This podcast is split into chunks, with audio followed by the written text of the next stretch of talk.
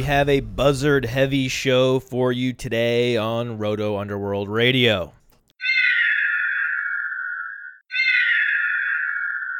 First, Buzzard writes in David Johnson is your number one running back in redraft, but on playerprofiler.com, he's best comparable to Toby Gerhart.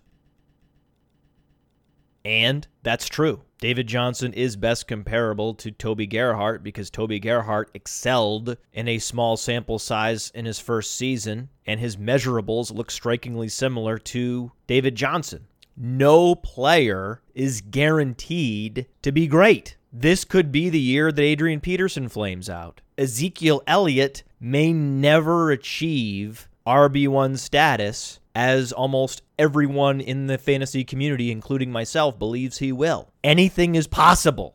What we're here to do is to practice analytical thinking. Analytics in the context of sports are probabilities defining possibilities. And when you look at David Johnson's comps, they're exciting. It's just that the most comparable player at this very moment happens to be Toby Gerhart. But no one should be making any decisions for their fantasy team based on who a player's best comparable is. What you should be doing is looking at a full list of players with similar metrics to the player you're evaluating. And the way to do that is to go to playerprofiler.com forward slash data dash analysis. And then you can look up all running backs by college dominator, speed score, production premium, juke rate, and all of those David Johnson metrics in which he excels that we laid out on the last show. The best comparable player on playerprofiler.com is not something you should be basing your evaluation on. The best comparable player doesn't have much real utility when you're forecasting player performance. If you were decorating a room, the best comparable player is the picture on the wall that no one's actually sitting on, no one's actually using. It's just a conversation piece, but it's not an actionable piece of data. It's interesting that David Johnson is comparable to Toby Gerhart, but the actual data elements on his playerprofiler.com player page are more important. One of them being college target share. College target share is our new running back metric that we launched last week. And we had a handful of power users go straight to the data analysis tool, select college target share, and then sort based on that metric. And the most interesting player that shows up near the top of that metric is Todd Gurley. Todd Gurley's not thought of as a great receiver because he didn't catch many passes last year. But I don't think it was his fault that he only received 26 targets. And the reason I believe that is because in his second year at Georgia, Todd Gurley posted 37 receptions for 441 yards and six receiving touchdowns. That's David Johnson esque receiving capability. And the college target share metric that we post on player pages is that running back's best college target share, not their final season college target share. And it provides a nice window into Todd Gurley's all terrain capabilities. You think of Todd Gurley as something closer to Adrian Peterson. He's not. His talent profile actually skews closer to LaDainian Tomlinson than it does Adrian Peterson. That's why Todd Gurley is number one on the playerprofiler.com dynasty rankings, and it's not particularly close. He's head and shoulders the best dynasty running back and you should check out our rankings. Playerprofiler.com forward slash player dash rankings. And you can see both seasonal and dynasty rankings. So I love Todd Gurley because he's big, explosive, has great instincts, and he has great hands. Uh, checks all the boxes. Love him. But there is a running back that looks closer to Todd Gurley than anyone believes, who is significantly more affordable than Todd Gurley, and that's TJ Yeldon because the college target share also illuminates TJ Yeldon's qualities. 8.8% college target share for TJ Yeldon, 61st percentile. And all the reports from camp say that TJ Yeldon is light on his feet, a great route runner, good hands. Go ahead and run the numbers. In the productivity section of the player profiler player page, you'll see 36 receptions in 12 games. That's three receptions per game. So if you extrapolate TJ Yeldon's receptions from 2015, it's 48. He would have finished top 15 in the NFL in running back receptions. So TJ Yeldon checks those boxes. He's big, he's quick, he's efficient in the passing game, and you can get him at slot 97.9 in redraft. TJ Yeldon is easily one of the best zero RB targets out there because, like Charles Sims, TJ Yeldon has standalone PPR value. He'll be splitting touches with Chris Ivory, but TJ Yeldon will be getting touches in the two minute drill and he'll be catching the ball out of the backfield, putting him in a better situation to score fantasy points. Just like Charles Sims was more efficient than Doug Martin last year, TJ Yeldon will be more efficient than Chris Ivory, and I believe TJ Yeldon will score more fantasy points per game than Chris Ivory based on the fact that TJ Yeldon has an all purpose skill set and he'll be put in a position to win in that Jaguars offense. I don't think you're going to listen to a podcast that harkens back to college production more than this particular show. And the college target share really illuminates why we look back at college stats. Because I believe strongly that college production illuminates a player's ability and not enough fantasy analysts talk about a player's college production, particularly sophomore players, sophomore running backs, even more specifically. Go down the list. Ameer Abdullah, fantastic college player. Jeremy Langford, very productive college player. TJ Yeldon, very productive college player. Tevin Coleman, electric, explosive, amazing college player. And yet it's as if they hadn't played football before 2015 when you read fantasy articles. It's like these players were beamed in from outer space. Where were they before 2015? They were playing the sport of football. Hundreds of touches, an incredible sample size from which to analyze performance data. And that's why college metrics from college dominator to college yards per carry to college target share are featured on Player Profiler player pages because we are trying to provide a distilled view into a player's intrinsic qualities. And just flashing TJ Yeldon's 2015 counting stats or his pre draft scouting report doesn't come close to accomplishing that. In the last show, we had Evan Silva on, and Evan Silva talked about zooming out, seeing the full picture on running backs like Jeremy Langford, and not defining them based on a partial rookie campaign. I'm not going to do that with TJ Yeldon. I'm not going to do that with Jeremy Langford. I'm not going to do that with Ameer Abdullah. I'm not going to do it with Melvin Gordon. Those are all the running backs I'm targeting in my zero RB world domination campaign. Another buzzard writes in You still like Austin Seferian Jenkins, but you don't like Dorial Green Beckham. Who has the elaborate rationalization program now? In a previous show, I talked about why I've never been able to get my head around the Dorial Green Beckham enthusiasm. A lot of analysts had Dorial Green Beckham ranked number one on their rookie board in 2015, including the wide receiver guru himself, Matt Harmon from NFL.com. Did not have Amari Cooper as his number one wide receiver in 2015, and I found that perplexing. Number one, because Amari Cooper was quite clearly a generational college wide receiver prospect, and Dorial Green Beckham was not particularly impressive. Not to mention, his passion to play the game was questioned at Oklahoma, was questioned at Missouri, and it was questioned during the pre draft process, which is why he wasn't a first round pick. And yet you're ranking that guy number one? What? Looks like we have a phone call coming in. No one ever dials me on this line.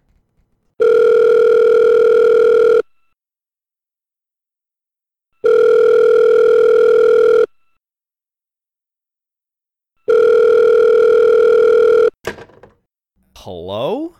Hello, Matt. This is Matt Harmon from NFL.com. I heard there was someone somewhere saying I was wrong about a player, and I, and I wanted to call you immediately to let you know that I've never been wrong about any player ever. Any player ever. Any player ever. Any player ever. Whoa, that was weird. Looks like Matt Harmon started buffering there at the end. Well, he was wrong. Very wrong.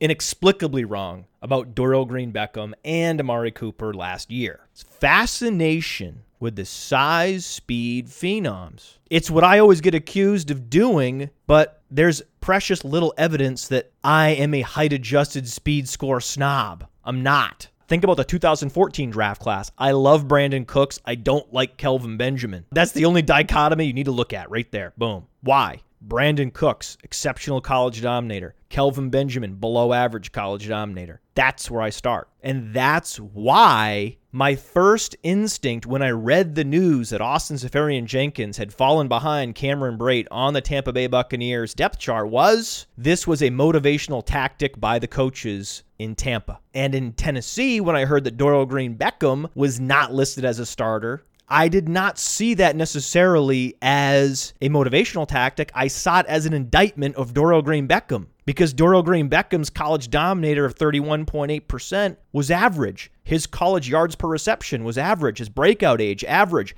His Spark X score, the overarching Nike athleticism metric on playerprofiler.com, was 102.2, 37th percentile well below average. So even though wide receiver gurus in the fantasy football world thought Dorial Green Beckham was the best wide receiver in his class, that thought never crossed my mind. But on the other hand, I have always thought since he came out of Washington that Austin Seferian Jenkins was the best tight end prospect we've seen since Tyler Eifert. In fact, Austin Seferian Jenkins' best comparable player on playerprofiler.com is Tyler Eifert as well as a bunch of other high quality tight ends that you would see upon searching for similar tight ends using the playerprofiler.com data analysis tool. So, if I believe your talent profile is one of the best in the league, I will give you the benefit of the doubt that your coaches are trying to motivate you more than marginalize you.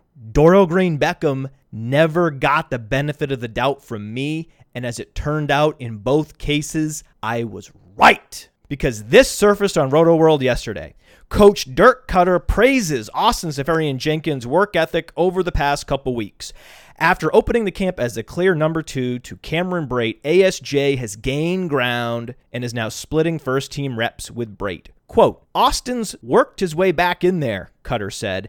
And when he got moved down the depth chart, all you can ask a player to do that gets moved down is to compete and do better and try to get back up there. And that's what he's done. Roto World then states what I stated weeks ago that Austin Seferian Jenkins' fall down the depth chart was a motivational tactic by Dirk Koetter. And it paid off. And now ASJ is back to being a high upside tight end in fantasy football. But if you go to the rankings on playerprofiler.com, Austin Seferian Jenkins has not oscillated wildly up and down the rankings. He's been around 10 for months. Right now, we have him at slot nine, but other ranking services I've been monitoring, Austin Seferian Jenkins has been oscillating wildly up and down the ranks. He's seven, then he's 17, then he's 27, then he's back to 14. You have to question the process if the ranks are so fungible based on the latest news blurbs. And that's why zooming out is so important. If you zoom out on a player like Austin Seferian Jenkins and you make the determination that he is a phenomenal talent, that keeps your rankings more grounded and you're less susceptible to being simply swayed back and forth by the prevailing notions in the fantasy football community. But that's what you see more often than not. You have a couple players that analysts will have conviction about, and then after that, their rankings are swaying in the wind. One player that I posted up in the top 20 tight ends from the beginning was Will Tye. And even after Larry Donnell was cleared to practice, I didn't move him down the rankings as others did. I kept him posted up in the top 20 because at his core, I believe that Will Tye is significantly more talented than Larry Donnell, and camp and preseason have proved it. One note about these rankings. When I'm drafting at the end of a draft, I always go late round tight end. I don't own any Rob Gronkowski, Jordan Reed, Greg Olsen, Delanie Walker, Travis Kelce, Coby Fleener in any fantasy league. I exclusively draft the late round tight end, and my favorite late round tight end is Will Tye. But if you were drafting based on my rankings, you probably would not be selecting Will Tye in the later rounds. You'd be selecting Jason Witten or Charles Clay or Zach Miller, who I have ranked ahead of Will Tye. But that's why you should not be drafting based on my rankings alone. My rankings are based on if everything remains static throughout the regular season. Here's a stack ranked list of all the players based on the fantasy points per game that I believe they will score. Essentially, players like Tom Brady, Dion Lewis that are scheduled to miss time. There's some assumption that you will have a replacement level player in there while that player is on the bench early in the season. But the rankings do not account for a range of outcomes.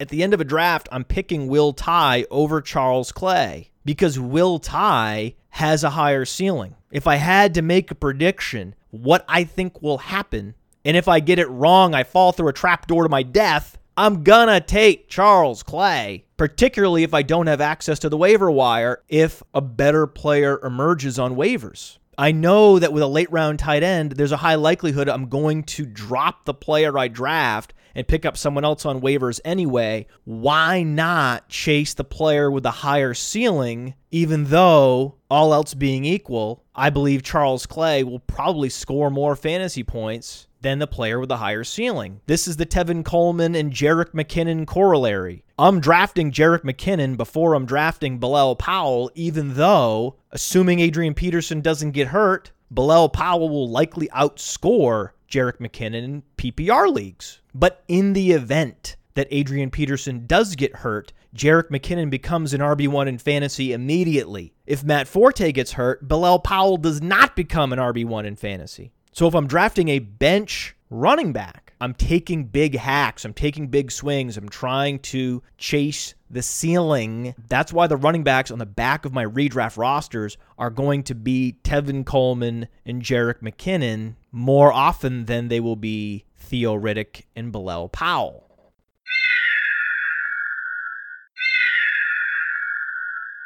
Another buzzard writes in Can you create a fake argument for robust RB like you did for Jarvis Landry? Absolutely. The number one expert on fantasy pros last year was Michael Fabiano from NFL.com. And yesterday, Michael Fabiano wrote an article on NFL.com in which he shared with his audience that he is a card carrying backaholic, warned readers about the perils of zero RB, and recommended taking multiple running backs early in your draft. He also touted Adrian Peterson by saying Adrian Peterson might be 31, but the dude's a cyborg, man. Now, there's some analytical analysis. This is Michael Fabiano, a top expert on fantasy pros last year. He's telling you draft running backs early, in particular, Adrian Peterson, because he's a cyborg. So if he's writing it, it must be true. He's Michael Fabiano from NFL.com. That's an expert right there. So to build on the great Michael Fabiano's argument, robust RB is the way to go because while running backs in general bust more frequently than other positions, the bust rate for early round running backs is lower than mid and late round running backs. Aha. And we are going to experience a running back resurgence in 2016. You're going to want to have one of these league winning running backs on your roster, like David Johnson and like Todd Gurley that we mentioned earlier. If you can't get Todd Gurley, you can't get David Johnson, wouldn't you like to have the NFL leader in touches in 2016? His name's LeSean McCoy. You should be stacking your roster with running backs. There's plenty of upside receivers to draft later. We talk on the show all the time about underappreciated receivers that can help your fantasy team win. Stefon Diggs you can get him in the seventh and eighth round. You can get Devin Funchess in the double digit rounds. Why not draft Phillip Dorsett? If either Donte Moncrief or T.Y. Hilton go down, Phillip Dorsett becomes a fantasy WR2 instantly tethered to Andrew Luck. So load up on wide receivers later. Make sure you get those elite running backs that are less bust prone early. And on playerprofiler.com, we have a metric called value over stream comparing the fantasy points per game of each player to the best available player on the stream that season. Using the data analysis tool, who do you think had the best value over stream across all positions last season. Devonta Freeman. So the best way to win your fantasy league is to start with Todd Gurley or David Johnson, then draft Freeman in the second round and LeSean McCoy in the third round, and then send me a commission check with a percentage of your winnings because I just gave you a foolproof plan to dominate your fantasy league.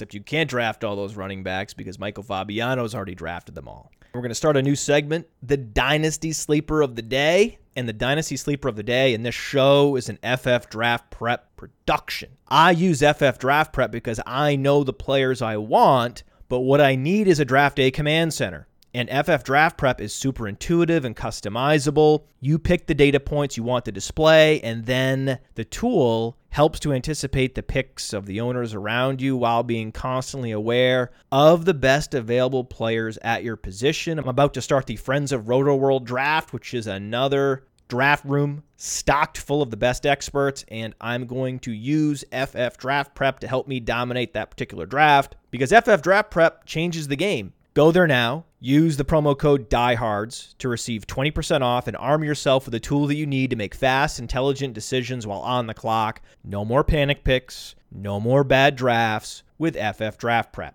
The dynasty sleeper of the day is Pharoh Cooper because I'm also reading on Roto World that Pharoh Cooper has locked up the number three wide receiver job for the St. Louis Rams. Sorry, that was a mistake. Did I say St. Louis? Sorry, St. Louis people. Whoops you don't have a team anymore. But Pharoh Cooper is the anti Dorial Green Beckham. He's small, 5'11, 200 pounds, but college dominator of a 43.1%, 85th percentile, and a 19.5, 78th percentile breakout age.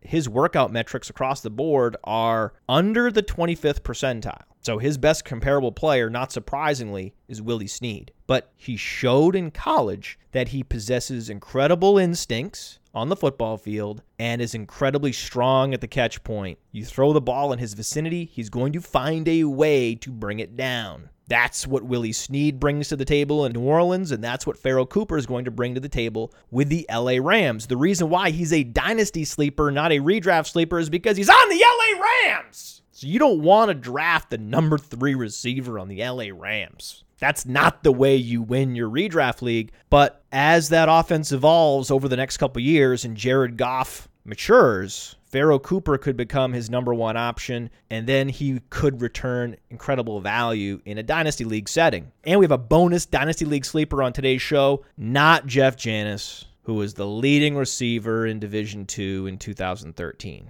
No.